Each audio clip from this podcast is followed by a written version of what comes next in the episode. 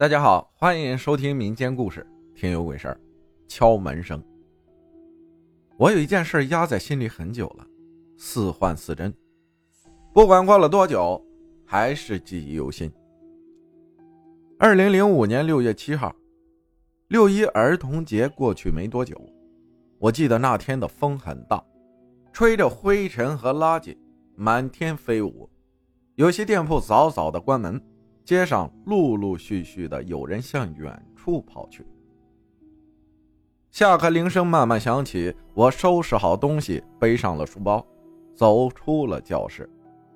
这时天空响起了两声闷雷，我抬头望了望，依稀可以看见天空的点点雷光。听着雷声，我感到后怕，因为不久后将会倾盆大雨。我没有带雨伞。早上、中午还晴空万里的，谁知到了傍晚，天空灰蒙蒙，雷声大作。小二，干嘛呢？还不走？眼看就要下雨了。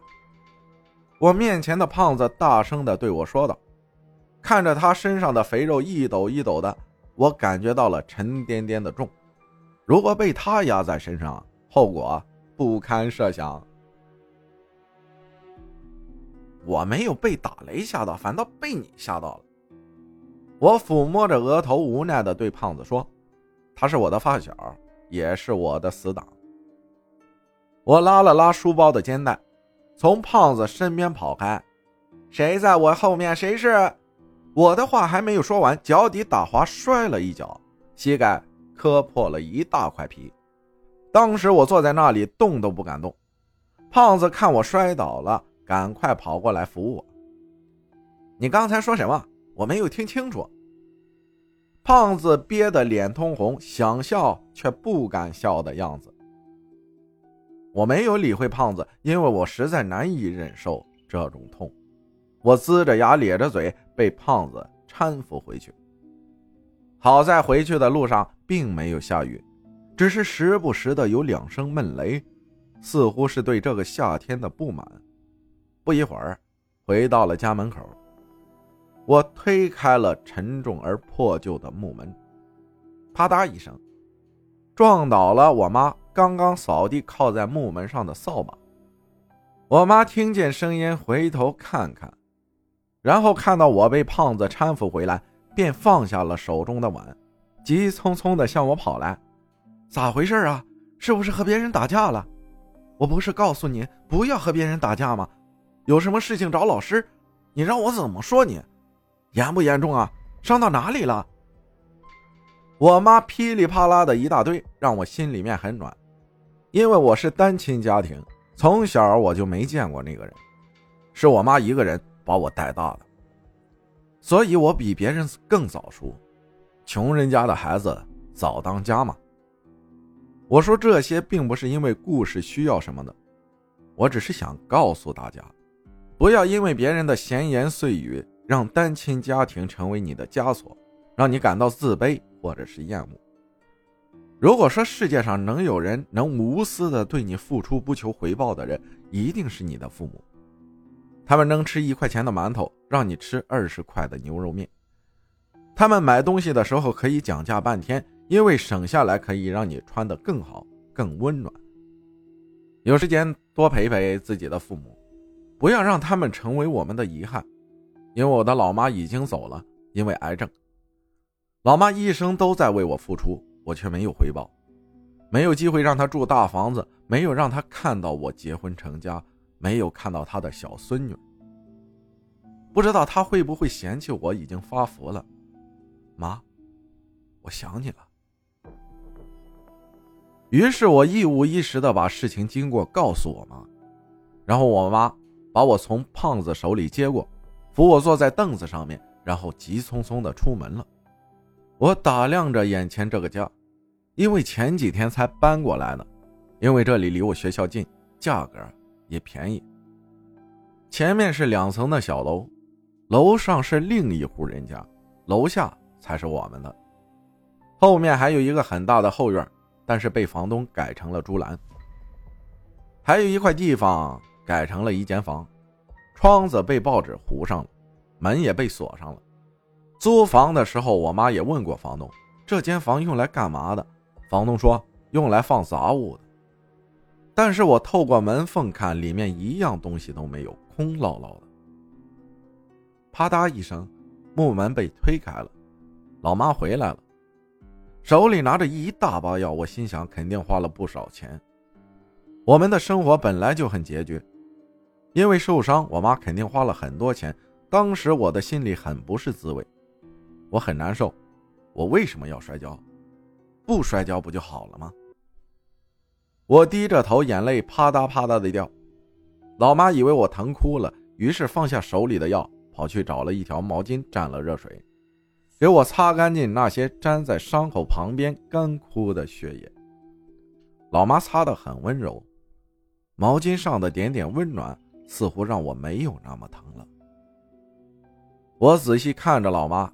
她还很年轻，虽然被起早贪黑的生活压得憔悴了很多，但是岁月从来不败美人。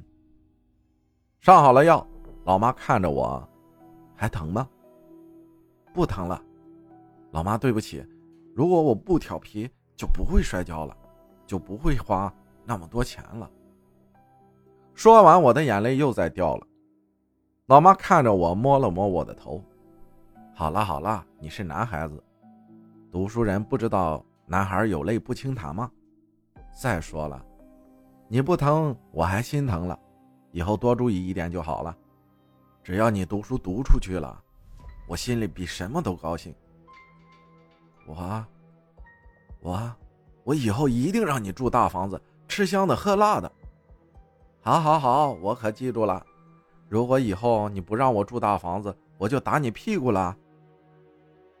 老妈微笑着摸着我的脑袋，还做了做要打我屁股的样子。说完这些，老妈就去洗碗了，我就写作业。我听到雨滴掉落打在后院的铁棚上面，下雨了，似乎是老天爷觉得这个世界太过于肮脏，要清理干净。作业写到一半，老妈就叫我吃晚饭了。吃完晚饭休息一会儿，便又继续写作业了。写完作业的时候已经是十点多了，因为是星期五，作业有点多，不然平常的话我两三下就写完了。我放好了作业，准备回床睡觉。回到床边，看到老妈已经睡着了。我关了灯。这个时候，我听见有人敲门，我当时就奇怪了，这大晚上的谁在敲门？我穿好鞋子跑去看看，打开一看，一个人都没有。我刚准备关门，敲门声又响起了，声音是从我后面传来的，后面没有门啊。声音又是怎么回事？我锁好了大门，把所有的灯打开，准备去看看怎么回事。我往后院走去，敲门声又响起来了。我听着声音慢慢走着，声音居然从那个上锁的房间传来。我当时头皮发麻，鸡皮疙瘩起了一身，敲门声越来越快，越来越快，最后变成了砸门。砰的一声，门开了。我抬头望去，里面漆黑一片，空无一物。我当时心里面慌了，想马上跑回房间，然后我发现腿软，动不了。我想叫出来，我发现说不出话了。我就静静地看着那个门。这个时候，我看见门里面突然伸出了一只手，那只手离我越来越近，越来越近，最后直接离我就一个手指头那么近。在灯光下面，那只手惨白无比，还有一滴滴红色的血液滴落。这个时候，有一道声音从我后面响起：“儿子。”你干嘛呢？我老妈站在我后面，莫名其妙的看着我。我可以动了，我当时就直接倒在地上晕了过去。后来我醒了以后，把事情告诉我妈。我妈告诉我，当时我就站在那个上锁的房间门口，一直在敲门，手一直在敲门，敲啊敲。后来我妈找房东，房东告诉我们，以前这里住了一个女的，不知道怎么了。就割腕自杀了，血流了一地。第二天，我妈就带我换了一个地方。我现在想起来，那只手腕上面有一条很大的伤口，那血一直在流。